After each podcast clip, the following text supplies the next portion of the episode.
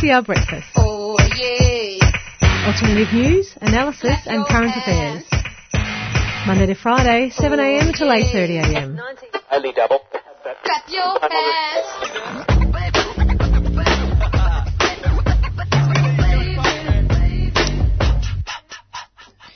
Good morning. You're listening to Wednesday Breakfast. We are the seventeenth of July. That's right. And uh, we want to take a moment to acknowledge the traditional and the true owners of this land that we are broadcasting from. We're broadcasting from the Kulin Nations, lands of the Wurundjeri and Bunurong peoples. And we acknowledge their elders, past and present, and those who are emerging. We'd also like to acknowledge that um, the continued resilience of the First Nation peoples in the face of ongoing colonisation mm-hmm. and settlement. Uh, and we want to just recognise that sovereignty was never ceded and a treaty was never signed. That's and with right. that, go into our broadcast. Totally. Uh, my name's Will. And I'm Edwin. And you're listening to Wednesday Breakfast, mm-hmm. uh, where we croak our way through the first hour and a half of your day. The ghouls of the morning. That's right. Yeah. Um, how are you? Um, I've been calling July June for the last seventeen days. True. So that's how I've go- been going. Yeah, same. Um, I don't know. There, there's this whole, I mean, there's the whole poetic prerogative about, mm. you know, as you get older, time seems to speed up and stuff like that. Yeah. I don't know about that. Right. Um, time time seems to just be all over the place mm. for me. Uh, sometimes it's extraordinarily fast. Like the other day I found that mm. ten o'clock went extraordinarily slowly, eleven o'clock was like four hours long, Look, and then twelve o'clock was like mm. fifteen minutes. I'm really sorry to say this, Edwin, but you're still very young. And so, and so to talk about ageing, it's smart true, of it. And true. Also, I'm still very young as well. So I don't know if we're the right people to talk on this issue. No, absolutely. Yeah. I just I just know that, like, you know, some people will be like, oh, this year went super fast. And I'm like... Uh, Did it? I, I'm like, I, I can't judge whether I was here for an mm. hour or five minutes. Like, mm. I'm just, I'm behind. Yeah. Perception of time is a funny thing. Oh. Not to get to, like, kind of BuzzFeed article, but, like, the whole... What timestamp are you? Like, time time flies when you're bored, mm. or time flies when you're busy.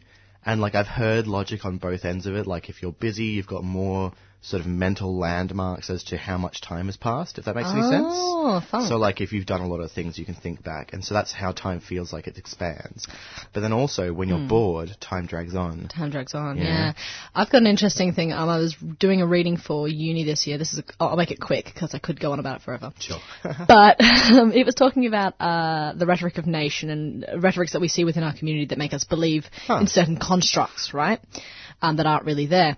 But it was talking about um, from the move from kind of uh, religion in, you know, through the Renaissance and kind of, you know, a history, our theocracies, uh, the, the move into more scientific approaches and more rational approaches to um, our understandings. And it was talking about how time and this concept of the meanwhile introduced more of a brotherhood of, uh, or brotherhood community rather than kind of a vertical vertical hierarchy. So instead ah. of our connection, instead of moving through our day with a connection to God and God only, mm.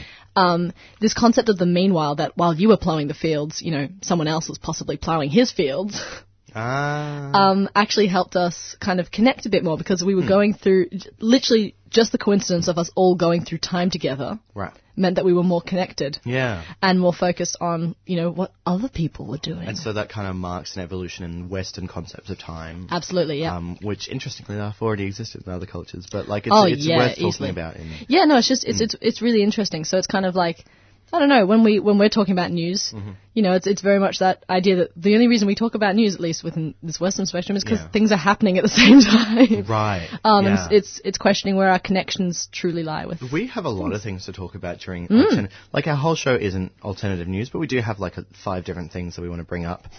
Um, so we do, we do. Yeah. Quickly before we get into that, yep. uh, Will, how was your week? Oh, my week? Um, so I continue to be sick. Oh. But in a kind of lifestyle way, um, in oh. that, like, you know, I'm not I'm not feverish or anything, but, like, just as I go about my day, I'm just like, like, okay, so I'm talking to someone, sort of thing. Um, the slight croakiness. Yeah, yeah, yeah, a little bit of that. Yeah, a little bit of that. um, so, but apart from that, it's been fine. I've got a friend visiting from overseas. Lovely. Um, uh. and that's that's really exciting. So we're going to be hanging out on Sunday, going to Ballarat. So Ballarat? Why, if, um, why Ballarat? Uh, well, because it's a town that's near Melbourne, and we've only got the day. Right. And so it would be good to, like, you know, show. Oh, I, I actually don't know. Ball- I was going to say, guy, show this person Ballarat. Ta-da. The thing is, I've never been to Ballarat myself, so I think discover Ballarat together mm. is what I mean to say. You know what? Throw yourself in there. What could possibly go wrong? Uh, Falling down a mine. People yes. make fun of Ballarat. They, yes. Yeah. Yes. Look, you're going up that way. There's a few interesting towns. There's Ballarat, Bendigo, and Castlemaine. Ah. Castlemaine would be my favourite. Um, ah. Little plug for Castlemaine there. Okay. I'm not sponsored. By Big Castlemaine. By Big Castlemaine. um, but, I right. mean, why not explore bits of yeah. the country? Yeah, yeah, yeah, yeah.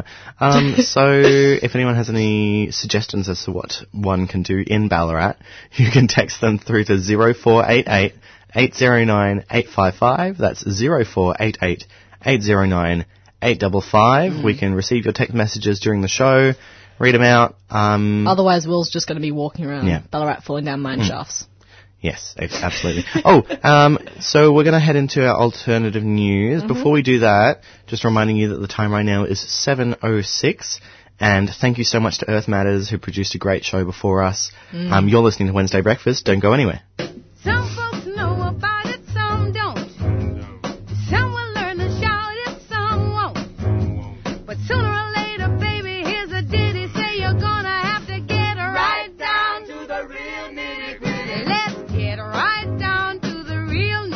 all right, we're going into alternative news just after that fantastic song, which we definitely sing along to every week. Yes, that's right. All right, starting off this week, um, we're touching on a story that started yesterday. So yesterday, um, Vietnamese asylum seeker Huynh Tran was put in detention um, about twenty months ago, and uh, she was at the time pregnant with her five. Uh, sorry, pregnant. Um, then having her child about five months later. The reason this is brought up is that yesterday um, her child was rushed to hospital with the flu and has since been receiving treatment. Um, a human rights lawyer and um, several different groups kind of surrounding refugee uh, activism have come out and said that the fact that the child had the flu and was hospitalised so late is appalling abuse of human rights. rights. In fact, um... Uh, the child has been sick for about a month now. This had about a fever, um, but a lot of the mother's calls, when trans calls to kind of have the child, t- child's even temperature checked, have been ignored and refused by the community detention centre, and it's only when it's got to this extreme kind of situation. Um, and the kid's only fifteen months old as well, which means that, you know, flu is a very serious thing. Um, so in kind of response to that, um, Mums for Refugees, which is uh, kind of, again, an organisation advocating for refugees and asylum seekers, is throwing a snap action this morning at the hospital where the child is. So that is, just to get you the details, that is currently going to be hap- this is going to be happening at ten o'clock today at the Northern Hospital in Epping. So um, the refugees, sorry, Mums for Refugees will be showing up there in solidarity with the nurses at the hospital who have up until now basically been going, this child cannot go back to community detention, they're too sick, and also um, they're probably not going to be able to receive the appropriate support and the care that they need in the community detention, as has been evident by the fact that the kid had to be hospitalised in the first case.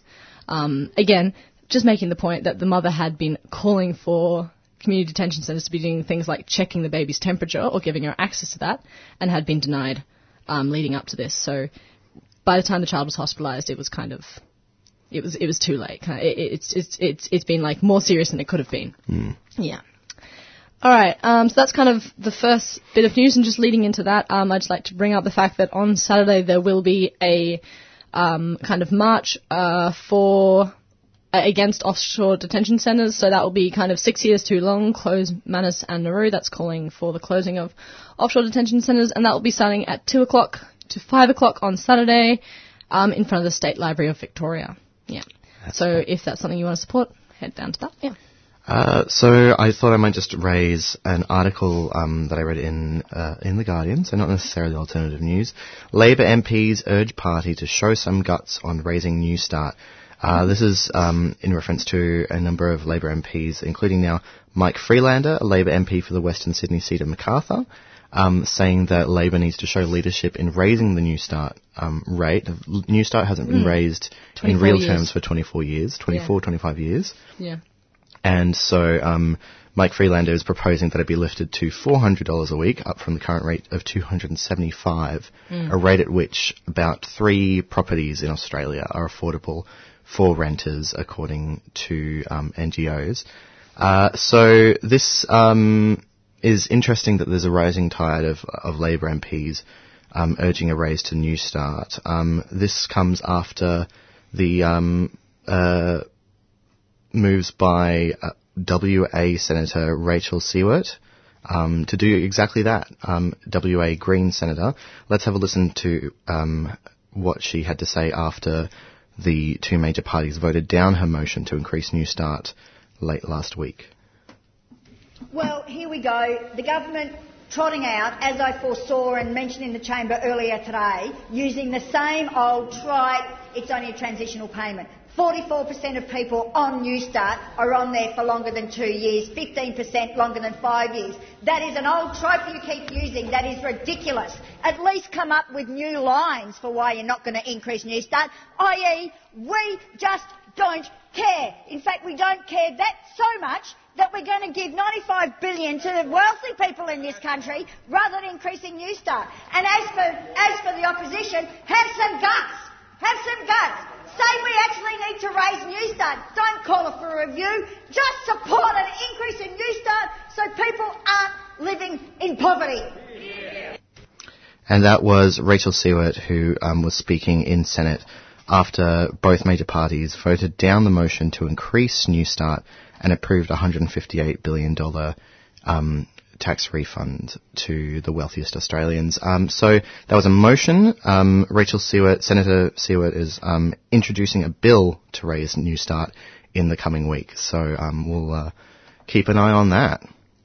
Absolutely. And if you're interested in that story, we will actually um, be kind of covering it later today at eight fifteen. We've got Young on. Young are an organisation that uh, fights specifically for youth economic justice.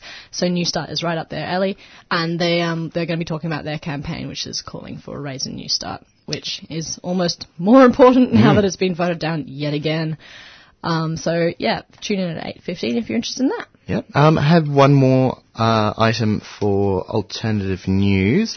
Um, this is more about the framing of a, a framing of a story, I suppose. This is coming out of The Australian for, for today's paper. Um, on the front page, uh, there's something about um, super raids to pay for fat surgery, and basically um, that's in reference to people digging into their super fund to pay for um, emergency um and necessary medical procedures, but that mm-hmm. that they um, highlight includes things like weight loss sur- surgery and I V F. Um, so it's not it's not necessarily about the weight loss surgery itself, but that's what they chose to frame the that article on, um, which is interesting. But what I really want to cast my eye on is the other half. Actually, it's a yeah, it's about a half of the um, the front page of this big old broadsheet. A picture of um, some. Uh, let's call them Aussie diggers. Mm. Um, so some soldiers, or actually I don't know what, what part of the Australian military they come from, but anyway, um, standing up on a beach pointing and looking very authoritative. Um, and then uh, the article headline is Battle of the Pacific Begins at Home, um, which is, is very interesting because it sort of um, has a bit of a narrative. Basically, there are about a thousand um, combined troops from Australia, the United States, and interestingly Japan, mm. um, on uh, on the beach in North Queensland, doing some sort of exercise whilst they're watched by the um, the, the Chinese military from from way out mm. in the ocean. Um, and so this is a combined military exercise um, to, uh, they say, improve readiness mm. and cooperation between the different militaries. Um, and the article is framed, as you can tell, in sort of um, warmongering terms around um, a coming war with China. Um, that that's part of um, the article talks about how um, this is um, interesting that Japan is involved in the activity because they want to counter the shaking up of the status quo by China as a rising military power, mm. um, which I find really interesting. I think it's an article that's, um, if you're able to get your hands on a free copy of The Australian, as I was, then um, it might be worth giving it a flick through. I wouldn't recommend buying the paper, but um, yeah, it's it's it's I don't know. It's just really interesting seeing all of these soldiers on the front page as if we're being prepared for something. Yeah, and I, I just cast your mind back to the um, interview we had uh, the other week with Bevan from uh, I P A N. Mm. And um, I P A N's come out with a very strong That's condemnation. That's the Independent and Peaceful Australia Network. Thank you, Will. Uh, have come up with a very strong condemnation of this military exercise, saying that it is warmongering, it is preparation, it is, it's getting Australians almost uh, palatable towards conflict. And they're going, oh, it's symbolic, it's cooperation, it's mateship, it's proof of our long-standing legacy. Um, I P A N counters that America and Australia no longer have um, an associ- should no longer have an association. Mm. We do not have shared national interests. Mm. Um, conflict either with, you know, conflict rising in the uh, China, China, or as they were referencing last week in Iran, Iran yeah. has no place in Australia's national interest. Um, mm. Is actually counterintuitive to Australia's interest, yeah. and so. Um, if you want some alternative coverage of that, I P A N's a great place to start, maybe, yeah. with just kind of flipping it around, saying, hey, wait, wh- what is this alliance actually yeah. providing to Australia? That's right. Those were the words of Bevan from I P A N, the Independent and Peaceful Australia Network. In contrast to that, um, to quote, the objective is to demonstrate to our partners, or would-be partners, and any would-be adversaries, the strength of this alliance. That was the U S Colonel Matthew, Matthew Sieber, Um, at this um, recently conducted military exercise. Oh, it frustrates me. um, also, just finishing up with alternative news, just a quick few bits of what's happening this week. Um, this week, the Grattan Institute has come out with a, a review of Australia's private health system, saying that it, if it continues the way it is, it's going to fall into, and I quote, a death spiral. Hmm. Um, they've come out highlighting kind of what we already knew, that the health system has become unfair, costly and confusing, and stating that it's riddled with inconsistencies and perverse incentives. In fact, there's been shown in the recent few years a mass exodus of like younger people from private health insurance just because of the kind of the the, the, the different losses and the, the people don't win out, basically, in private health insurance, um, especially seeing as a lot of people going to private institutions can actually be turned away. Um, now, this is not saying that our public health system is peachy at all. I mean, it's not. Otherwise, we wouldn't have to have a private health system as well. But, um, yeah, hopefully that's taken. That, hopefully that's heeded by the government. Hopefully their own kind of, you know, advisory group might be listened to. Anyway, I'm um, just also reminding you that um, the A P F sought the fingerprints, that, that this week it came out that the A P F sought the fingerprints of the two A B C journalists over stories about special forces conduct. These are the stories of the Afghani files, which you can find online. Um, Just proving that, you know, it's not just military, it's not just raids into journalists' offices, it's also fingerprints, something that's unprecedented in Australian history, and a clear attack on Australian journalists' freedoms. So just that in the news. And if you want to also have some further corruption, the fact that Adani just yesterday or so uh, just demanded the names of C S I R O scientists at the moment. Hmm. And so that's come out, and they've kind of, yeah, Adani has demanded to know who these are. With what aims, they haven't been clear. Hmm. But they've called for those names. Very interesting. Um, and so to wrap up alternative, what has been a very full alternative news this week, um, I just want to direct people to the seven a.m. podcast. So the seven a.m. podcast is produced by uh, the owners of the Saturday Paper, um, Schwartz Media. Uh, so, of course, it does have a bit of a sort of centre-left um, perspective, but an interesting episode that I heard li- recently was the episode The Truth About Small Government, Um, talking about the recent um, uh, tax cuts that have been passed by the um, the coalition government and the impacts that this will have going forward on um, on Australia's uh, social welfare systems and that sort of thing. Um, Mike Seacombe, um, a correspondent for the Saturday Paper, um, co- went on that uh, podcast and um, talked about how, you know, the, the massive loss of revenue will eventually lead to a shrinking and declined social safety, uh, social welfare system. So if you want to listen to that, it's the seven a.m. podcast. You can search that on your podcasting app or by um, searching seven a m podcast in your um, browser. And uh, the episode is The Truth About Small Government. Absolutely. And just a final thought on that, Will. I reckon we can't no longer – we can't, we can't say that that bill was just passed by the coali- or was passed by the coalition. I mean, when you have Labor coming out in such strong support after months of saying, oh, we won't support it, and then watering down from that position to a half-a-day debate and consensual, like, you know, complete pass-through of it, we need to call everyone out who voted for that. Um, and, yeah, I don't know. I, I I think we need to bring accountability and ownership to the people who are passing it and remind people that, like, yeah, our two major parties who are supposed to, um, on ideological bounds, oppose one another, both put that through. And it's extraordinarily disappointing, just like they have done with countless other pieces of legislative. And Not I'm much sad, to be honest. Really sad about that. You're listening to Wednesday Breakfast. Stay tuned. three C R are selling keffiyeh Palestinian scarves in support of the last factory that produces them in Hebron, Palestine. All profits will be donated to the reconstruction efforts in Gaza and support Palestinian industry. These are traditional scarves available in red and black, or you can choose from a modern design. Go to three c r dot org dot a u slash shop to buy online or drop into the station during business hours. This is our country. We've never forgotten where we've come from. For who we are. We keep our culture strong. Now it's time to come together. Talk as equals. And write our own future. This is our country.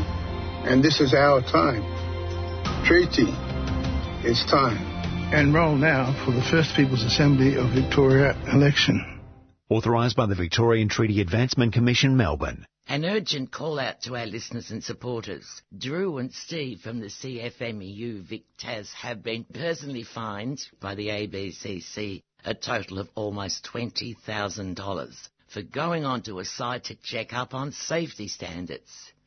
The A B C C has also ruled that the C F M E U can't pay the fine for them. If Drew and Steve can't pay by July the nineteenth, they'll be in contempt of court and will face jail time. To donate, go to unfair fines dot raisely dot com. That's unfair fines dot raisely dot com.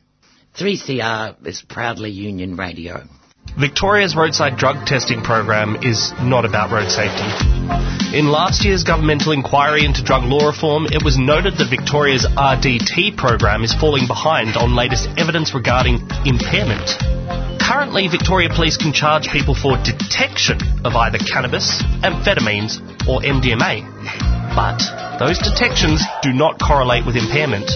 Impaired drivers should be removed from the roads, and that's why we're urging an inquiry into Victoria's R D T scheme to ensure that the resources that are currently employed to make our roads safer are being properly used to make our roads safer. Help us refocus road safety onto what makes roads safe. Sign the e-petition, parliament.vic.gov.au forward slash council forward slash petitions. And look for the Inquiry into Drug Driving Reform, Petition one seventeen. A three C R supporter.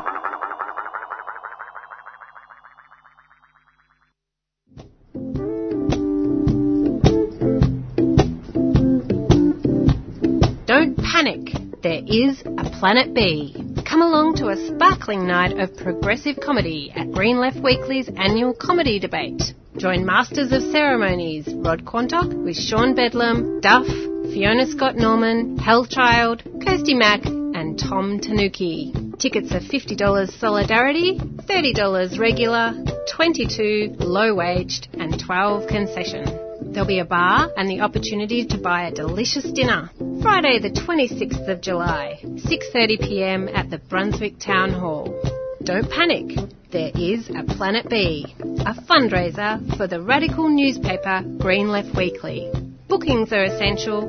Phone nine six three nine eight six two two or go to trybooking dot com forward slash B D H T X.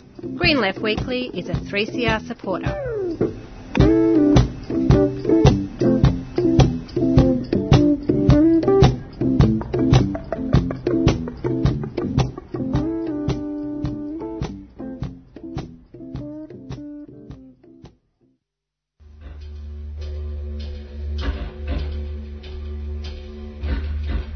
Australia is a crime scene.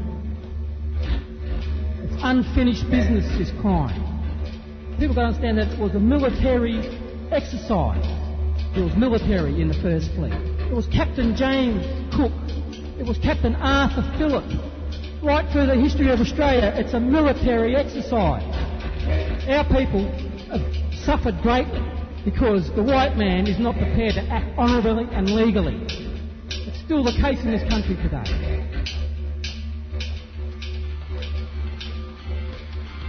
This is three C R.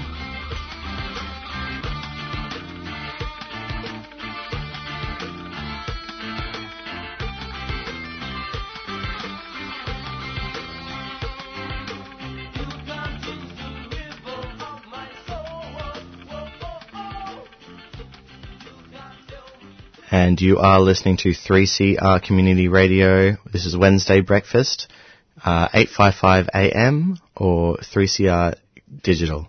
Uh, next up, we're going to be hearing back from some of the Beyond the Bars coverage that um, three C R's been doing for the last twenty or so years.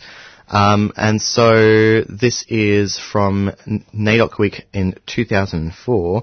Lester um, was at uh, Port Phillip Prison and shares their thoughts about uh, the cycle of imprisonment and what this means for Indigenous people. One of the things that a lot of guys miss when they get out of jail, they miss the support that you can get while you're in jail. You got all your all your sort of brothers together, and you mm. you sort of get a a sense of family that a lot of guys haven't got when they get out. Mm. And you, unfortunately, a lot of fellas are more comfortable when they get back into jail and get back into them familiar surroundings. And what would you say to some young, you know, especially the young young guys and girls who are in Parkville and in M J J C, sort of looking at, oh, I'm off to the big house. In, in the, what would you say, Les? I'd tell them a little bit about how it was for me when I was younger, and I'd see, you know, uncles or, or blokes from, from down home get out of jail, and mm. you'd see them, you know, a few months or a couple of years before that with a normal sort of boned-out body on the grog and that, and then you see them a few months later or a couple of years later, and they got a they got a big build from doing weights, and you know, they got a bit of respect in the community from mm. um, because they've been in jail and they've survived it, and they're seen as some sort of a, a role model. And that's the way that I seen a lot of guys when they. when they came out of jail and come back home. I seen that they'd gone away and they looked good. They get a bit more respect within the community from the from the from the people there. And what I'd say to the young blokes is, you when you come to jail, you you have you have failed. You've you've failed to do what you should have been doing, and it's got nothing to do with uh, the white man's law. It's got to do with you've just done wrong by yourself and by your family in a lot of ways, you know what I mean? Mm. And if you come to jail and, and, and get out and think that because of the experience of coming to jail that you're all of a sudden a, a tough bloke, it doesn't work like that. And there's a lot of there's a lot of pain and and there's there's a lot of spiritual agony that people don't talk about, and that's jail. And on the surface of that is a bloke walking around with muscles that they got from doing weights. So mm. I think the young guys and the young girls have to realise that there are things that you can get done while you're in here, but you'd be much better off getting them done somewhere else. It's just no good to be coming to prison and trying to work those things out in here. Mm. Very poignant words, Les. I would prefer, I would prefer that one day that we, we don't need to come in here and, and do what we're doing today. and uh, knowledge, knowledge. What what is knowledge, and, and how do you earn it, and how do you how do you gain it, and uh, and it is it is it is sad, and and when you were talking. Um, I don't know how to explain it. Spirituality is, is what I what I hear. It's hard to say the fact that it, the fact is that to gain knowledge in a in a hellhole like this is wrong, in yeah. a sense. Yeah, it is, and it it comes down to all the things that you mm. have spoken about before then, mm. racism in the institutions and all the way through. But at the end of the day, mm. I mean. We just have to deal with the fact that we're in jail mm. and we've got to sort some things out to make sure that we don't come back into jail again. And mm. part of that is being able to get out there and have some sort of support. Mm. And I think it's important for people out there to just remember that, I mean, there's a lot of good men in here. I mean, they're just good people. They're good kids. They're just, they've gone down the wrong track. They've started using drugs, they've got swept up with their mates and this and that, and they've done some things that have been pretty crook. And, you know, a lot of the actions that, that some of the fellas have done to get in jail haven't been haven't been good, and they're the first ones to admit that, but it's just not a real proper reflection on them as a man, you know what I mean? There's good men, good men in jail. And sometimes I think that people out there... F- They forget that there's really good blokes in here that are going through a rough trot, and one day when they sort themselves out with the help of other people, they'll be able to function out there in the community and and maybe use to some advantage the the experience of, of unfortunately having mm. to come to jail. I I was in here two weeks ago, and, and there's a guy up the back there, um, Graham, who uh, mentioned in in his in in the song in the song that we recorded, all he wanted to do was be a mentor mm. to his children, mm. and that, that that just rang home so true, man. It's it's not about trying to impress bureaucrats. It's not about trying to impress um, A F L footballers. He wasn't about trying to impress, you know, even me. What he wanted to do was impress his children and say that his children looked up to him and said, Daddy, you're doing the right thing. And, and I know you're doing the right thing. And his wife to say, you know, Graham, you, you, you're finally coming to realise that you mean something, not only to, to us and the kids, but himself.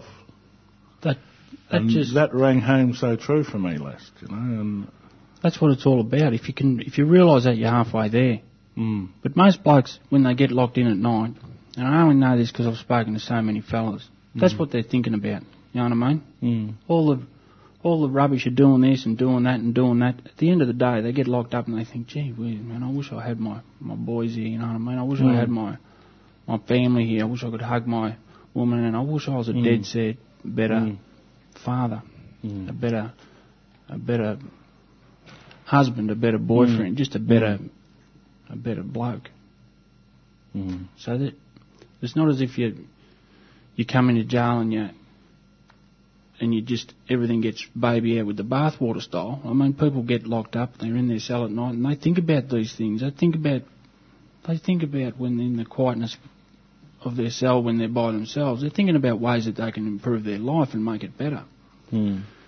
And it's very hard if you're institutionalised and, and this has been your life for, you know, all that amount of time, to be able to turn the corners and, and, and put the things into into play to let you do that. And that's why it's important, I reckon, for the guys to have them days like NAIDOC and to have the visitors come in and to be able to talk to people outside that are running co-ops, that are in ATSIC, that are out there, that are active members of the Aboriginal community, because they're the people that we need to hook up with for support, and they're mm. ultimately the types of people that we want to be when we're finished piss farting around in yeah, here. Yeah. I'm trying to comprehend as to why bureaucrats, what do they see the final job of what a prison is supposed to do? Is it is it to punish or is it to rehabilitate? Lester, could you... That's a uh, question, Clutch. In my thinking, it's to rehabilitate. It's to try and... I don't know. I, they'd, they'd like the community... They'd like they'd like people to think out there that we can come in here and we've got access to all these different things and programs, and if it's then it's up to us. If it's just up mm. to us, then if we go and do them, we'll re- rehabilitate ourselves, mm. and if we don't, we'll get out there and we'll re-offend. Mm. But it's not the point of it, you know what I mean? We've got... We've got enormous problems with post-release when we get out with no support, and mm. you know you. So, so in effect, in effect, what what you fellas are saying is is that time you do your time, but it's when you get out is is when it's hard, even harder. It was for me. Yeah. Is that true? That's true. Like get out there. It's like we still so, so it's not actually jail itself. It's when you walk out the, the gate and there's nothing, no support. Yep. That's it's incredible. Like straight away, like as soon as you walk out of the gate, that looking over your shoulder, you just don't know. You... Jail's easy, Coach. Mm-hmm. Jail's, jail's easy because you can just put up a front and you put up a face and you can just get through it. You know what I mean? You got your own private pain and that that I was talking about earlier, but you get institutionalised and it's it's just it's so easy. Each day rolls into a week, into a month, and you can just knock it over pretty easy. I mean, I've been in jail for fourteen, fifteen years now, and that time just went, that just went. Mm. But when I got out there, and I was out there for ten months, that was a, probably the hardest ten months I've ever had in my life. And I had support. Mm. And I dead set feel for the guys that get out there and haven't got the same support as me. I mean, I'm back in ten months. Mm. I, I can't imagine what it would be like to get out there and just have no one, or, or to be umming and ahhing about whether or not they can go back to their community because... You know, they don't know if they're going to be accepted properly down there or, mm. you know what I mean? That, that's just horrendous. Well, that's, a, that's, that's an indictment on the community out there. They still judge you. Like a community, isn't it? That's incredible. It's amazing that that, that happens in, so in I our community. I, I hope, I hope the, the, the big shots out there and... and uh, are actually listening in because it's it's not what happens in, in here that, that really hurts you fellas. It, it what it's what happens when when you get back out there that. Well, of course they spend forty thousand dollars or whatever it is a year to keep us in here, and then when we get out, they give us a train ticket to wherever we got to go. Mm. I mean, don't don't add up. There's a lot of money spent on putting us in here and keeping us in here, but when mm. we get out, and then they'll four dollars Four, four to get home, and then they'll incredible. Start spending the fifties and sixties again when we reoffend. Mm. That's just ridiculous. And that was Lester speaking at uh, Beyond the Bar uh, as part of our Beyond the Bars con- um, broadcast.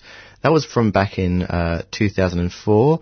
Beyond the Bars has been ra- running for decades now, and um, let's listen back to Beyond the Bars edition thirteen um, from two thousand sixteen.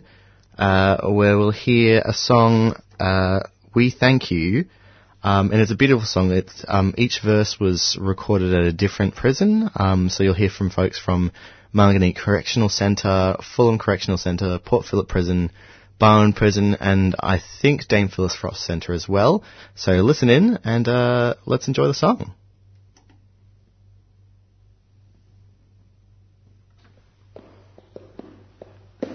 Come on, be black and proud. Oh, we should record that.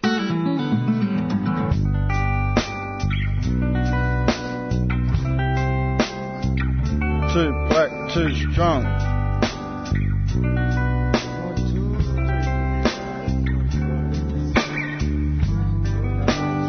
Welcome us with open arms. In the midst, together we've been on the air since nineteen seventy-six. It's time to break the silence.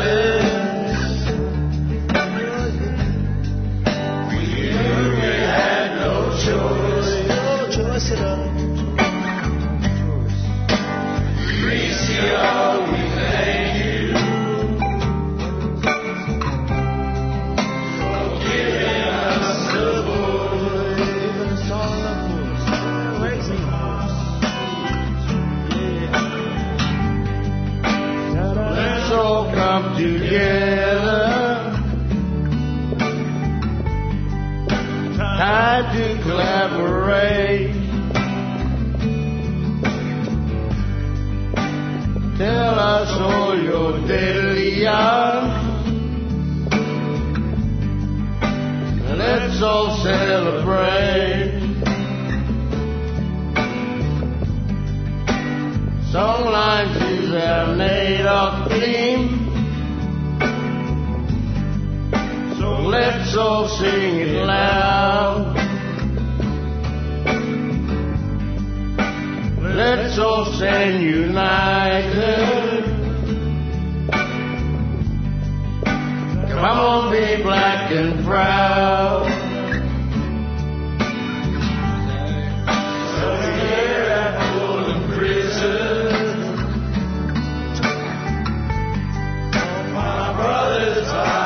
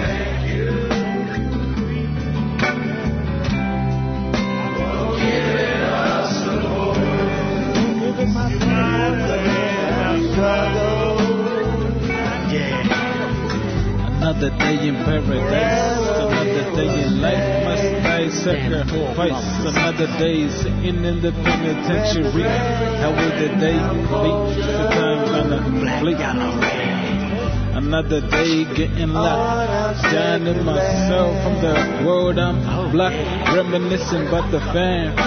Damn, I'm missing, man. But I feel better with Coach having a little jam. Yeah.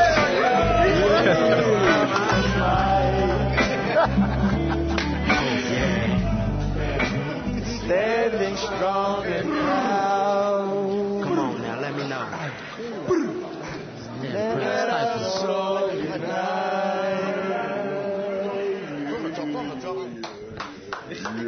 Stay black, keep your chin up. Much love. Oh, crimes is what we've got to come. As they march to the beat of that oil drum. It will be worth the effort to get to Darwin from the second to the fourth of August for the Independent and Peaceful Australia Network's National Conference.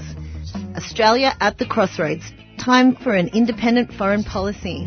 Held under the ominous shadow of U S-China contention and U S-Australia military exercises for war on China, discussion and speakers will address the social and economic cost of militarism to Australia, the impact of militarism on the environment, and the dangers posed to our peace and security by stationing U S troops in Darwin. For more details, head to the Independent and Peaceful Australia Network's website at I P A N dot org dot A U. I P A N is a three C R supporter. Hey you, you who are listening. We haven't reached our target yet, but you can help us out. Log into our website three c r dot org dot a u or call us on nine four one nine eight three seven seven and give us some support. Help us keep running this radio for another year. We need you. It's not too late to donate. It's not too late to donate. It's not too late to donate to three C R Radiothon nine four one nine eight three seven seven or check our website three c r dot org dot a u.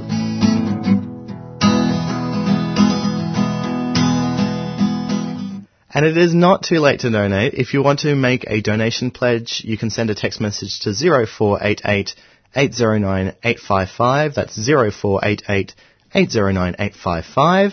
Make sure you include uh, the name of the show that you want to donate to, how much you want to donate, and your name as well, and we'll get back to you. Um, yeah. Uh, absolutely. Alternatively, you can call the station at nine four one nine eight three seven seven. And you know what? That's mm-hmm. a fun way of doing it. You get yeah. to talk to a funky receptionist. She takes down your, she or he or, you know, they take down your details. Yeah. And it just, yeah, it's a lovely way of community engagement. nine four one nine eight three seven seven. Check out Funky Receptionist. You're listening to Wednesday Breakfast on three C R Community Radio. I'm going to start an interview coming up. Um, I'm really excited for this. The Art of Incarceration is an upcoming documentary um, following the artistic lives of three men, um, three First Nations Indigenous men um, incarcerated in, in prisons in Victoria um, who are part of the Torch program. So the Torch is a... Um, is an organisation that encourages um, art and um, so the continuing of, uh, of Aboriginal cultures um, in prisons through the use of art, and they also support artists, Indigenous artists, once they leave prisons. And we're going to be speaking to the director of the Art of con- um, Incarceration, Alex Siddons, um, who we have on the line right now. Hey, Alex. How's it going, guys? Thank you very much for having me. Thanks for joining us. Um, so, first of all, congratulations on... Um, completing the Art of Incarceration, the documentary. Um, I know that can be quite a quite a feat. It, you you left um, your previous job in twenty sixteen to start on in, the Art of Incarceration. Is that right? Yeah, absolutely. And thank you very much. I appreciate it. Um, it's been a crazy journey, but yeah, I worked at uh, Pilgrim Media as the head producer and um, produced a lot of short documentaries. Um, most notably on the Gatwick Hotel in, uh, of course, Fitzroy Street, uh, titled "The Saints of St Kilda," and a few other sort of shorter documentary pieces exploring different sort of uh, characters I would meet. And, yeah, I left there and begun the um, journey of telling the story of the Torch program um, from the perspective of the inmates inside uh, Fulham Correctional in uh, Gippsland. So, yeah, it's been an enduring process, but after about four years, we've completed the film. And, yeah, as you mentioned, it's uh, premiering at the Melbourne Documentary Film Festival on closing night, so we're very honoured about that. Yeah, how exciting. Um, so can you give us an idea of um, what the documentary is about? We already know that it follows the artistic lives of three artists. Can you remind us who they are and what, what their stories are? So maybe start with um with Rob. Yeah, absolutely. So uh, Robbie Wiramanda, who is one of my best friends, um, I met him months after his release from prison. And um, we connected straight away, and I was instantly drawn to his three sons, Jackson, Hickson, and Grayson, Wiramanda. And um, Robbie went on to invite me to an exhibition at the Melbourne Museum, which was a torch, torch exhibition. So that's how I first became aware of the program. Um, and around a similar time, I was gifted a painting by Leroy McLaughlin titled Dreamtime Spirits that was painted inside Fulham. So I was aware of this incredible Indigenous art happening within the jail system. And, um, yeah, so through meeting Robbie and that painting, I then got in contact with the jail and showed them some of my previous works. And um, I was granted the opportunity to enter Fulham and speak to the artists in there. And, again, I showed them my previous films I made and um, discussed the prospect of a film project exploring, obviously, their artistic pursuits, but more importantly, their stories and the factors that led to their incarceration. So I met uh, Christopher Austin inside there, who is also one of the lead subjects, and also Troy Brabham.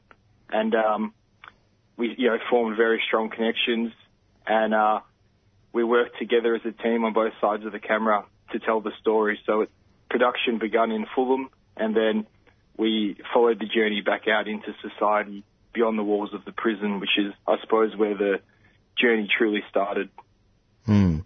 And it's a, it's really is a beautiful documentary. I've given it a couple of watches, and it's very like, um, I'm, I'm just really struck by the by the access you have, which which seems to be fairly important to a documentarian.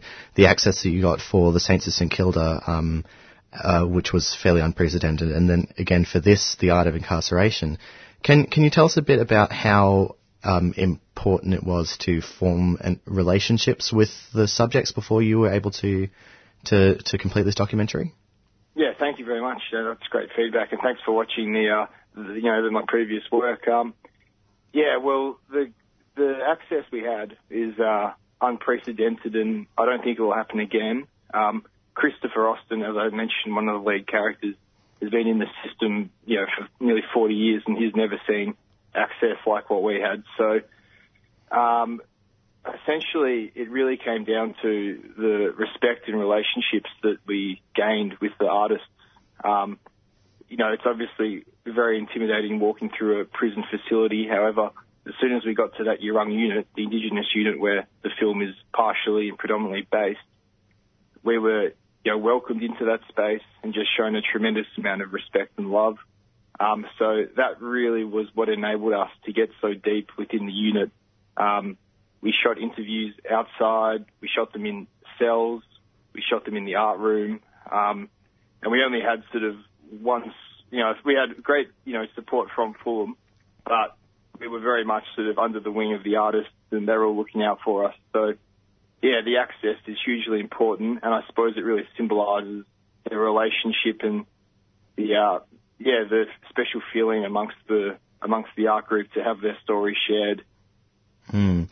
And a point was made by, I, I'm, I'm not one hundred percent, I think it maybe was by, by Troy, talking about how the prison environment is almost calibrated to um, crush culture and to keep Indigenous people from expressing themselves. But um, the the staff, you say, at Fulham were supportive of the Torch. Um, did you did you sort of see any tension in, in the way that the, the the Torch was able to carry out their work in the prison, or um, otherwise? Yeah, uh, I, I was actually really impressed with the staff, specifically at Fulham. Um, they had a lot of pride in, in the artists, in the art group, and they had a really strong relationship with Chris, Christopher Austin, who was sort of a leader of, of the art group. So I was very impressed, and um, two members of Fulham will actually be at the premiere, and uh, Chris and both Robbie are pleased that they're coming. So obviously, the, the epidemic of Indigenous incarceration is deeply horrific, um, and there is nothing good about it. However, I will say to Fulham's credit, they were very supportive and very proud of the artists, and they really did what they could to support me going in there and telling the story. And um, they also attended the Torch Confined exhibition with a lot of pride. So whilst the, um, as Troy states, you know, the repressive nature of the jail system completely suppresses culture and identity, through the support of the Torch uh, via Fulham, you know, that was one minor, minor redeeming factor, if mm. at all. Uh, thank you for that. Now, um, I just want to talk about the, the screenings. So I, I know that one of the screenings is already sold out, which is fantastic. That's the, the screening that's going to be happening on the twenty-eighth of July.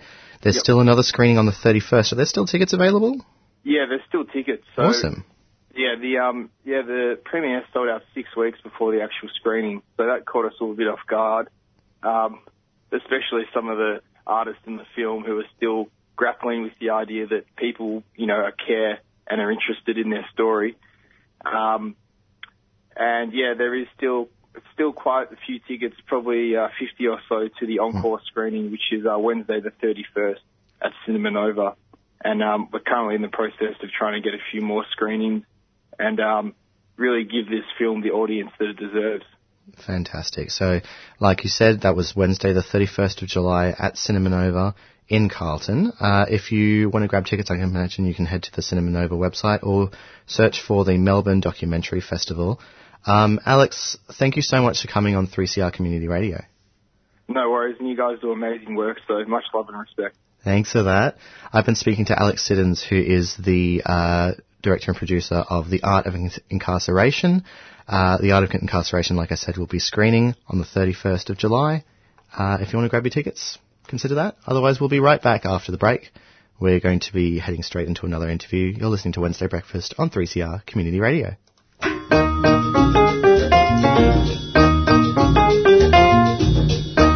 Wondering how you pay your donation to the three C R Radiothon? Well, you can do so online at w w w dot three c r dot org dot a u or call us with your credit card details on zero three nine four one nine eight three seven seven. You can also come into the station at twenty-one Smith Street, Fitzroy during office hours and pay by cash, cheque or F P O S. Or simply post your cheque or money order to P O Box one two seven seven, Collingwood three zero six six. And be sure to tell us which program you'd like your donation to go to.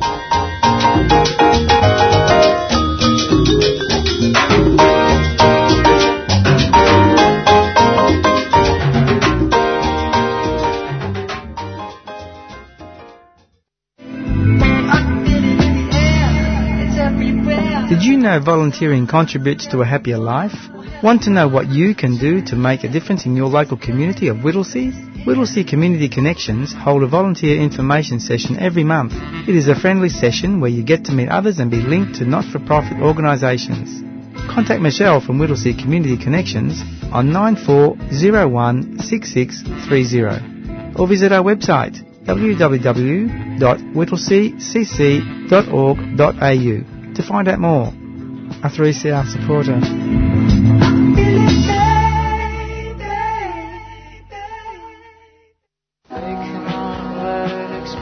Indigenous people in Australia and the Pacific have borne the brunt of nuclear testing, and this was not done unconsciously. We found documents in the British archives saying that, yes, there is uh, certain hazards, but only to primitive peoples, those that don't wear clothes and don't wash, unlike us British.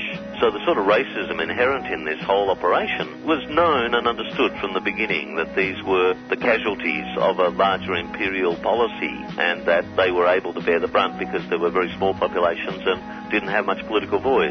And as we fast forward to today, we see that same thing. three C R, keeping you informed about Australia's nuclear past and present. At such a time, it's important to have a voice like three C R, steady, constant, sane and committed to a nuclear-free Australia.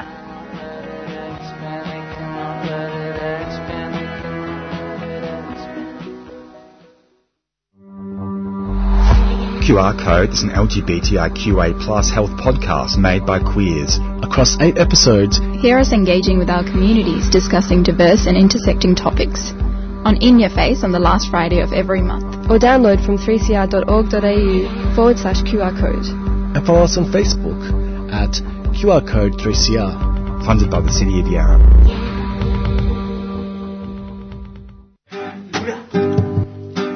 We appreciate, like, you mob and all the people coming and visit us and doing stuff like this, you know. It's very good. It yeah. keeps a positive mindset in our mind, you know, and we really appreciate it. Because of her we can, yeah.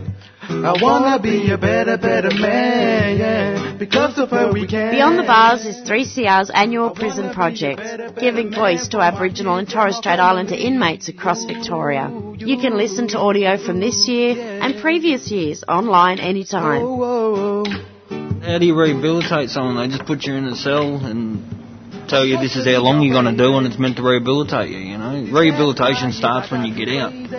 That's when your life begins again, doesn't it? In here, your life's on hold. Just go to three c r dot org dot a u forward slash Beyond the Bars.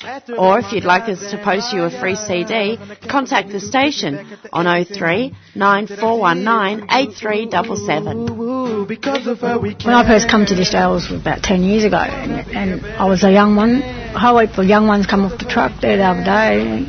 and they call me Auntie Marlene, so it helped me recognise and realise and, like, pull myself up, like, yeah. They're starting to look up to me, so I've got to represent and do the right thing now.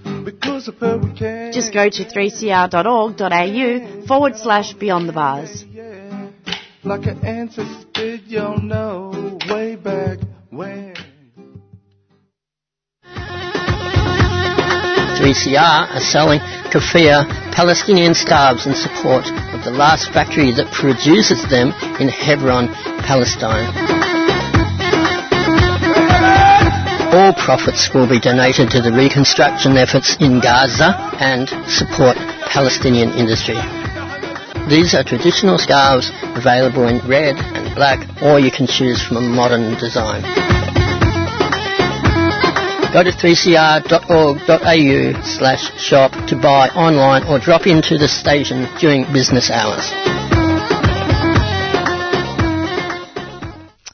And you're listening to three C R. Now, for our next interview, we have Sue and Karina in studio today from Friends of King Lake, um, a community group that are protesting plans for logging proposed up in the Mount Robinson State Forest, with their efforts holding off logging for two days last week. Um, Sue, Karina, good morning. Um, could you try to tell us how this started? Well, um, if I can go right back to the start. Oh, please do. Thank you. Um, yes. Um, I, I'm a horse rider, mm-hmm. and um, I've, I've often, I live near um, the forest in Kinglake, and I often go up and just ride in the forest. It's a beautiful place to ride. And um, and then I've been involved in the, the the forest campaign to to discourage native forest logging in Victoria for a long time. And just glancing on the timber release plan and realised that the place that I go to most is a logging coupe. So um, that just ripped my heart out, and I couldn't even bear the thought of it. Probably put it in the back of my head for a, a while um, and thought that, hoped that it wouldn't happen, that mm-hmm. this beautiful forest wouldn't disappear on me one time when I came up to ride. And um, and then we saw that there was logging further up the road, so we realised that it was really happening and they were really going to log Kinglake. Mm. And uh, staggering as it is, um Uh, we, yeah, we, last year, about August, we saw that eighty hectares had been logged and trucked down the road. Absolutely. And from there, as a, you, you kind of formed this community group, um, and it sounds like there's been a lot of support for the community group and kind of worked incrementally with your advocacy, leading from kind of like uh, six months ago kind of petitioning the government to cancel these plans to now actually being on the ground kind of thing. Could you kind of tell us how that's kind of evolved? Yeah, we um, we started holding some spotlighting nights mm-hmm. and found that they were incredibly popular. People love coming into this forest mm. to see these, particularly these greater gliders, which are a um, you know one metre long animal that just sits in the trees. Mm. They don't go very far. They don't, you know, they just eat gum leaves. They're a little bit like a koala with a great big tail that glides. That's right, and they've got massive, yeah. big, fluffy ears. Don't they? Big, fluffy ears, yeah. big eyes. And you walk along in the forest, and, and, you know, Sue got me into this. It's all her fault. It's just, I've fallen in love with them now. Um, you walk along the forest and you're spotlighting. So you're shining a, a fairly, you know, decent beam onto them.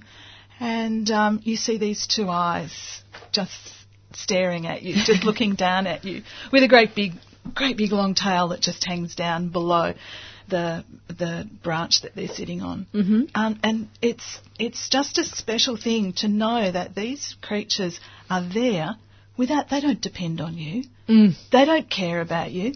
They're just there. They're just doing a, doing their thing. And I think probably what's most um, distressing is that they breed. Their breeding season is from March until June. Mm-hmm.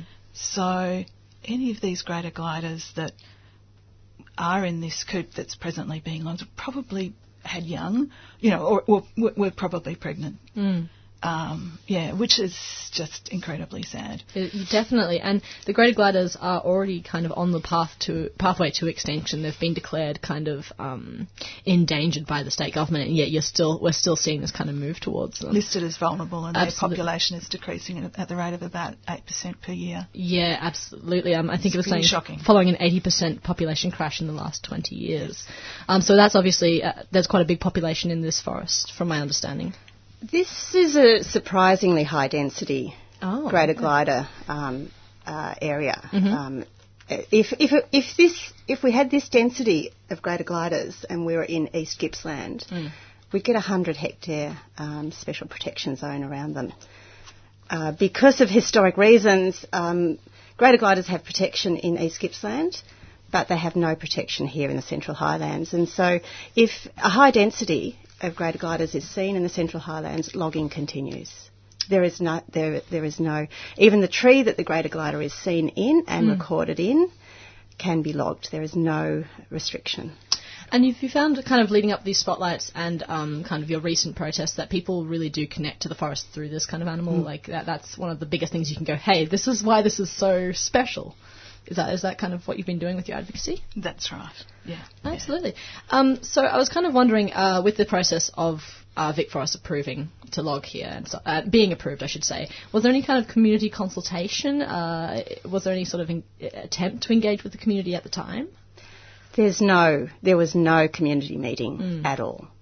They're obligated to advise neighbours that live within five hundred metres of the coop. Mm. So when they first started logging in um, August last year, yeah. of course they were further into the forest, so they, they were obligated to notify no one. Yeah. And they did so. And that's maybe a loophole that they've managed to get through. Yes. Yeah, so so now they've just notified the, the local neighbours and... Um, And the community in general, actually, we've found that most people don't know about it and they're shocked. Even people in Kinglake are shocked oh, wow. to hear that their beautiful forest, their recreation area, has been removed. So people are so out of the know. Um, they also, I, I believe, failed to provide like a harvest map or any sort of kind of consultation, like kind of this is what we're planning to do. Um, mm. What was what's the kind of significance of that with, with not providing that? Well... The, the significance is, well, essentially we don't believe that they should be logging at all Absolutely, in, yep. um, in this high conservation value mm. forest. But because of the pressure over the last few years and because of the, the status of the greater glider, they have developed new harvesting methods. And so they're slightly less terrible than mm. what they have been doing in the past. And we've been at least saying, well, if you're having to log, please provide us with the harvest map and right. description of what you're doing in there. And they have continued to refuse to do so. They've provided a map that shows where the greater gliders were sighted. Mm. And mind you, it was where the community sighted them and uh, recorded them and got that verified with Department of Environment. So VicForests have not done a greater glider survey. Um, so that's the only thing they've provided us with is basically... Um, a, A, a, an outline of the area and the points of where we found the greater gliders. Absolutely, and your, uh, from my understanding, your community group's actually been in the forest kind of uh, trying to stop logging and trying to kind of uh, actively protest against them. Um, what, what's going on now? What kind of resources do you need now? What sort of manpower do you need now? Lots. Well, we need... we need um, when when protesters... walk into the coop, mm. uh, logging does has to stop for mm. safety reasons. Uh, the protester is, is committing an offence, and um, and it's really cu- it's really unfortunate that community has that we and several other people have been in in discussion. We've been telling Department of Environment that this area should not be logged mm. for, because of its values. We've been telling VicForests it should not be logged. We've been doing that since since December last year. And we've just been ignored. VicForests simply sent us back a one-liner saying, it's on the timber release plan, so we're going to log it. Mm. So with a lot of letters and emails and discussions with politicians and with Department of Environment, they're still going ahead and logging it. Mm. And so it's got to the point where community has to walk in and has to stop it. Uh, but along with that goes a lot of support out the front. So we need people... like community members and members who care about our forest mm. to, to um, hold banners out the front and um, and just be in support.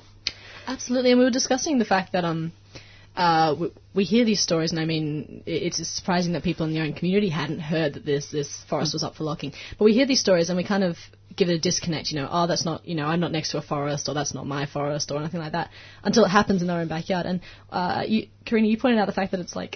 It's sixty kilometres from Melbourne. It's so close. It's this beautiful asset that's just all of us are really connected to. I think it's about the closest logging to Melbourne that yeah. there has been so far, mm. um, apart from the Mount oh, Disappointment Sta- State Forest, mm. which has mm. been pretty well smashed over the past few years. Mm. Um, we've, I guess we've managed to save some areas of forest uh, due to the presence of Leadbeater's possums. But there's this, there's this thing called the precautionary principle mm. in the timber code of practice, which says, can I read it out? Uh, absolutely. The precautionary principle must be applied to the conservation of biodiversity values. The application of the precautionary principle will be consistent with relevant monitoring and research that has improved the understanding of the effects of forest management on forest ecology and conservation values. Now that means mm. if you think there's a problem, or there might be a problem, don't go there. Yeah. They're going there. They've gone there. So, you know, it's it's at this point we're calling anyone. So, yes. so if anyone listening right now is interested in kind of coming out and supporting, um, I do believe you're having a rally next Monday. Could you kind of tell us a little bit about that, if people are able to get out to it? Yes, so that will be at uh, two thirty. It'll be mm. at the corner of Extons Road and Whittlesea Kinglake Road, and uh, we'll just be be there to um, to tell the the government. Uh, that we don't want logging in our in our forest, in our recreation space. Um, we're there to also to tell the community uh, mm. that logging is happening in our area, and um, and yeah, really appreciate people coming in and, and um, absolutely and joining and, us. And you've had quite a bit of support thus far. I mean, um, you were mentioning. We can also follow the story, if you are interested in following the story, on our Kinglake Friends of the Forests Facebook page. Um, you've actually had quite a bit of support. We have. It's amazing. You? I think we've got about one thousand followers. And we've only been going for, I set the page up a couple of, maybe three weeks ago, mm. maybe. Yeah, it's mm. like, I, I was quite, I just kept looking and going, oh, wow. more. Mm-hmm. So it sounds like okay, people, and people yeah. are commenting, mm-hmm. people, people, and the, the messages of support are actually incredibly overwhelming. Absolutely. Well, thank you so much for coming in and telling us about this, what sounds like an incredibly special part of land um, that we haven't heard about. Of course, the mainstream's not covering it. Um, and hopefully, if listeners are interested, um, you'll have a few people come up next next you. Monday. Um, I wish you luck in kind Thanks. Of all the advocacy. Thanks. I think the important thing is that this forest is recovering from the two thousand from the Black Saturday mm. fires, and it's being logged. Yeah. It's a bit mm. it's tragic. Yes. Well, thank you so much for coming in. Thanks, Adam. Thank you. You're listening to Wednesday Breakfast. Stay tuned.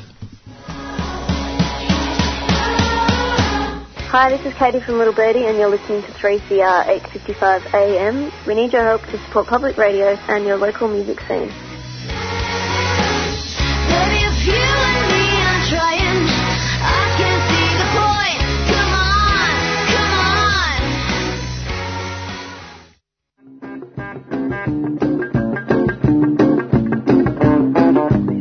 We know you love our three C R Radical Radio t-shirts, and so do we. They're one hundred percent cotton and Australian made, and you can get one for just thirty dollars. They come in black, dark grey and a cool light grey. To nab one of these beauties, drop into the station at twenty-one Smith Street or order by phoning nine four one nine eight three seven seven, or you can visit us online at three c r dot org.au forward slash shop. Come on, you know you want one.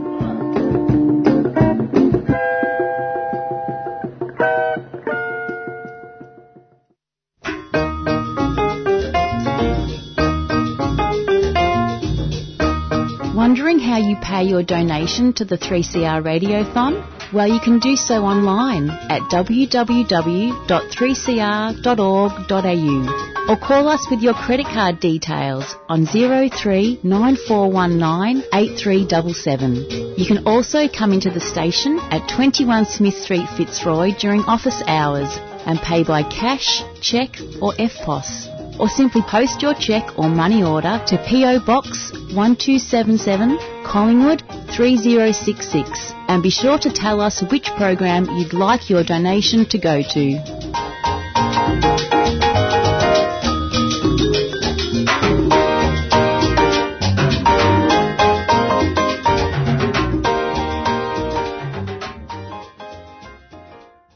Most L G B T I Q people experience positive, intimate and family relationships. However, like cisgendered heterosexual people, some L G B T I Q people experience abuse and violence in their relationships. With Respect is a new family violence service for L G B T I Q plus Victorians, providing counselling and recovery programs for victims and survivors of family violence and help for people using violence who want to stop. With Respect is a partnership between Queer Space Base, Thorn Harbour Health, Switchboard Victoria and Transgender Victoria. For more information, visit with respect dot org dot a u or call one eight hundred five four two eight four seven. With Respect is not a crisis service. If you need immediate help, call triple zero. A three C R supporter. You're listening to three C R Wednesday Breakfast. I was born on the fourteenth of October nineteen ninety-four, and that year, twenty-four years ago, uh, was the last time that the payment currently called New Star uh, was actually increased. In that same time, I can't even imagine how much the rates of pay for those of us in this place have gone up. In that time, the cost of living has soared. The cost of power has soared. The cost of simply existing has shot through the roof. And vulnerable people across this nation have cried out and looked to this place to do something about it, to help people who need it. And for twenty-four years, this place has done nothing. It has left the most vulnerable people in this country below the poverty line, to the point at which that community is screaming for assistance. And yet, this government's first order of business has been to tip one hundred forty-eight, one hundred fifty-eight billion dollars worth of taxpayer money to some of the richest people in our society. And those were the words of Green Senator uh, Jordan Steele John from two weeks ago in a speech he made critiquing tax cuts that have been passed through Parliament. Now, he's a lot more to say, and you can find his full video on Facebook. That was the words of Green Senator Jordan Steele John. Um, however, he brings up the un- uh, this unpopular, forgotten election promise, New Start.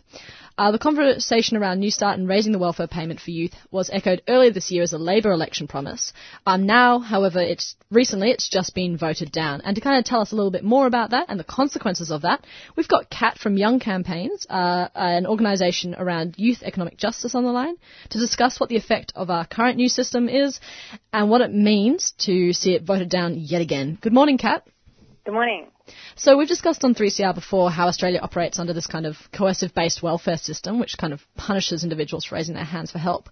What do you think um, this stagnation around New Start and the recent uh, voting down of it kind of shows to individuals who are reliant on the support to, like, youth in Australia?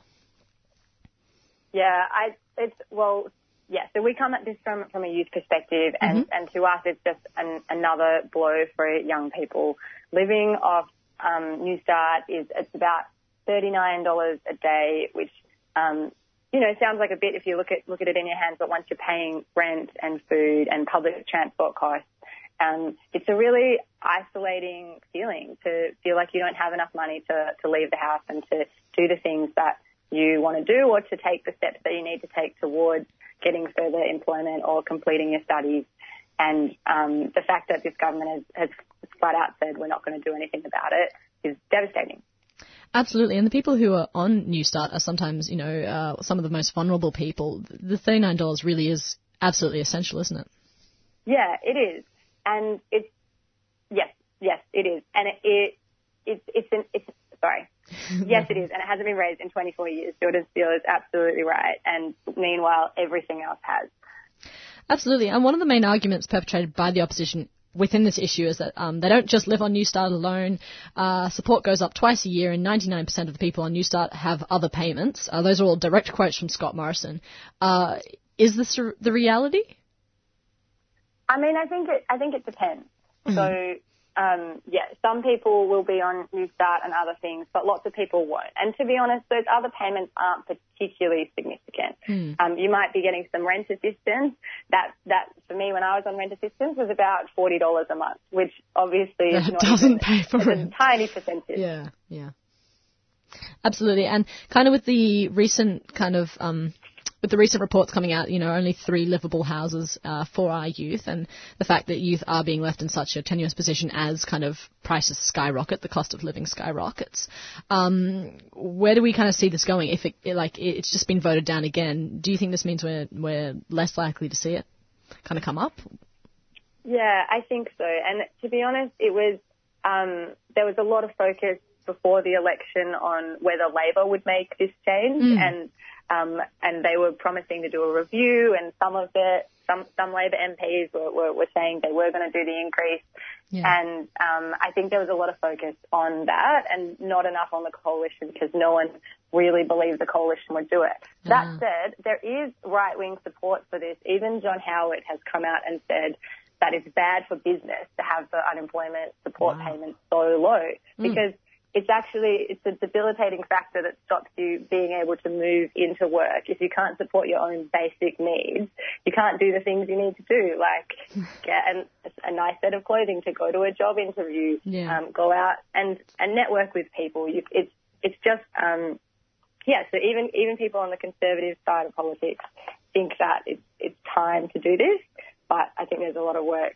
um letting Morrison know, letting, letting Prime Minister Morrison know that, that this needs to happen now.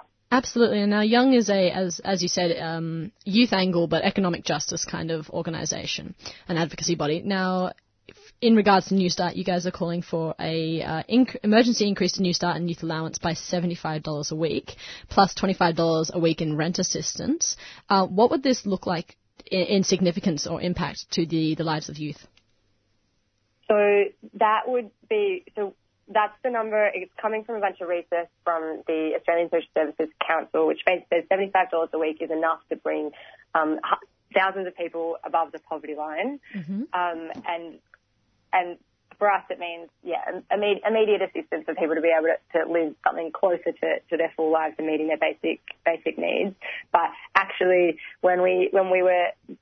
Yeah, when we were hitting the streets, talking to people and, and getting them signing petitions and calling their M Ps about this, um, we heard that even that isn't really enough to solve the problem. So we actually ended up changing our ask that um, we think that we need a government that doesn't just have to increase it every now and then, which obviously would be a big improvement on every twenty-four years, but um, actually anchors it to, to um, something that's called the Henderson poverty line, mm-hmm. which means that the support payments are, are always keeping you above above poverty.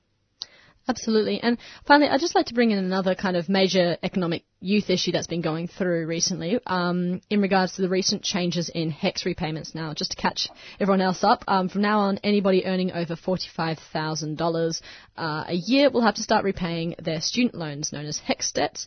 Um, this is a significant drop from two years ago, where the threshold was fifty-six thousand dollars, or even last year, where it was fifty-two thousand dollars. Now, I've just started my, my university, so HECS repayments are a little far off for me, but for people finishing their degrees and going into work, what's going to be the impact on them? Yeah, so it basically means they're going to have to start paying back their degree before they have maybe finished it or before they're in they're working in the field um, that they studied. Uh, I I think this is a, a real this is really bad news for, for young people and and, and students of, of, of all ages um, because when you think about it, the government should be, and all of us should be asking, why young people who've got degrees are not meeting the existing thresholds? Why aren't people walking out with a university qualification able to find jobs that are paying fifty-one or fifty-five thousand dollars a year? It's because there isn't, they're, they're not finding work, or they're not being paid well enough, or they're not finding full-time work, which mm. is a massive problem. And instead, the government is punishing um, young people and students who maybe have found work in hospitality or retail, which if you're working full-time may just tip you over that forty-five thousand dollars, meaning you have to start paying back a degree you're not even using. Yeah, and just contextualising that, forty-five thousand dollars sounds like a huge amount, but that's the the average salary of a year of someone doing like a dishwashing service. So it, it, it's not a it's it, it's kind of jobs more so in a minimum wage sort of spectrum than it, it's not like you're earning from the big end of town kind of thing. Yeah, absolutely. So the minimum full-time wage is about thirty-eight thousand dollars mm-hmm. a year, which ah, okay, if yep. you're earning forty-five thousand dollars a year, you're, after tax, it's, it's only about thirty-nine. Mm. So it's, it's, yeah, it's only just above the minimum wage, and it's, it's, it's going to hurt for people earning that money to have to start paying back their HECS. Yeah, um, from reports I was reading, it's suspected to affect about one hundred thirty-six thousand people in Australia. So it's, that's, that's just right. a significant, and that's that's our youth. That's right. It's it's a huge number of people, and it's also, I like to remind people at times like this um, that our Prime Minister Scott Morrison had three years of free university education, um, but is still hiking hiking up fees for today's young people. That hurts, Kat. That really hurts. um, well, thank you so much for coming on. Uh, just to kind of get before you go, just a little bit of a summary about Young, um, just as an organisation. Uh, so you guys kind of came about, uh, how many years ago did you come about? Why, why did you come about, and what are you busy doing? How can people get involved, I suppose? Ah, great question. So we came about basically because we identified um, a, a pattern with um, this government, but also broader broader patterns across society, um, pressing down on young people, and particularly the the um, Uh, recent generation, so we, we operate for people under under the age of thirty-five, mm-hmm. um, to fight back against the systems that are, are making it really hard for young people to survive in this country. Um, we exist to build the power of young people to win campaigns for a fairer future. So we run trainings and mobilisations, and we've been campaigning um, for the um, youth, youth allowance increase and against the hex debt, but we're increasingly working on more systemic issues, looking at the intersection of climate and economic justice, and um, really calling for bigger, bolder uh, policy and vision. That is what young people really want. So you can, um, we're always looking for volunteers, mm-hmm. um, um, particularly people under the age of thirty-five. If you're young at heart, we'd love to connect with you, and um, in, in other ways. And um, you can find us on Facebook at Young Campaigns, or on our website at young campaigns dot org. Fantastic. Well, thank you so much for joining us, Kat. Um, we'll definitely have those links in the description for listeners to view. Fantastic. Thank you so much. And um, just on the just on their website, if you are interested and angry about New Start, you can contact Chris Bo- M P Chris Bowen, um, calling him on nine six zero nine three eight seven three, and tell him how annoyed you are, uh, which is what I plan to do sometime today. You're listening to three C R. G'day, my name is Margie Thorpe. You are listening to three C R Community Radio, eight fifty-five on your dial. We appreciate like you mob and all the people coming and visit us and doing stuff like this, you know. It's very good. It keeps a positive mindset in our You're listening to three C R. We're going to quickly do our wrap-up before we run out of time. That's right. Yeah, I was a bit, um, uh, what do you call it? Trigger happy. Trigger happy with the, uh, with the, the Not conscious community about service time. I know, right? We were talking about that at the beginning of the show. It's like a big circle. circle. Because time is circular, man. Whoa. Anyway, um, so it's it's been a good show. I think we had some great conversation just now about New Start and youth issues. Um, earlier in the show, we were speaking to the Friends of Kinglake Forest, is that right? Yep, Kinglake Forest, that's mm-hmm. absolutely right. We were speaking to Karina and Sue. Um, if you want to head down to that protest, that's happening on Monday on the corner of Whittlesea, Kinglake Road and Extons Road. Um, the protest is happening, do you remember what time? Uh, two o'clock. two o'clock. two thirty. two thirty, okay. Uh, and then earlier in the show we also heard from Alex Siddons, who is the producer-director of The Art of Incarceration. Uh, tickets are still available for the show on the thirty-first at Cinema Nova, um, and that's part of the Melbourne Documentary Festival. Uh, this week I am grateful for lip balm.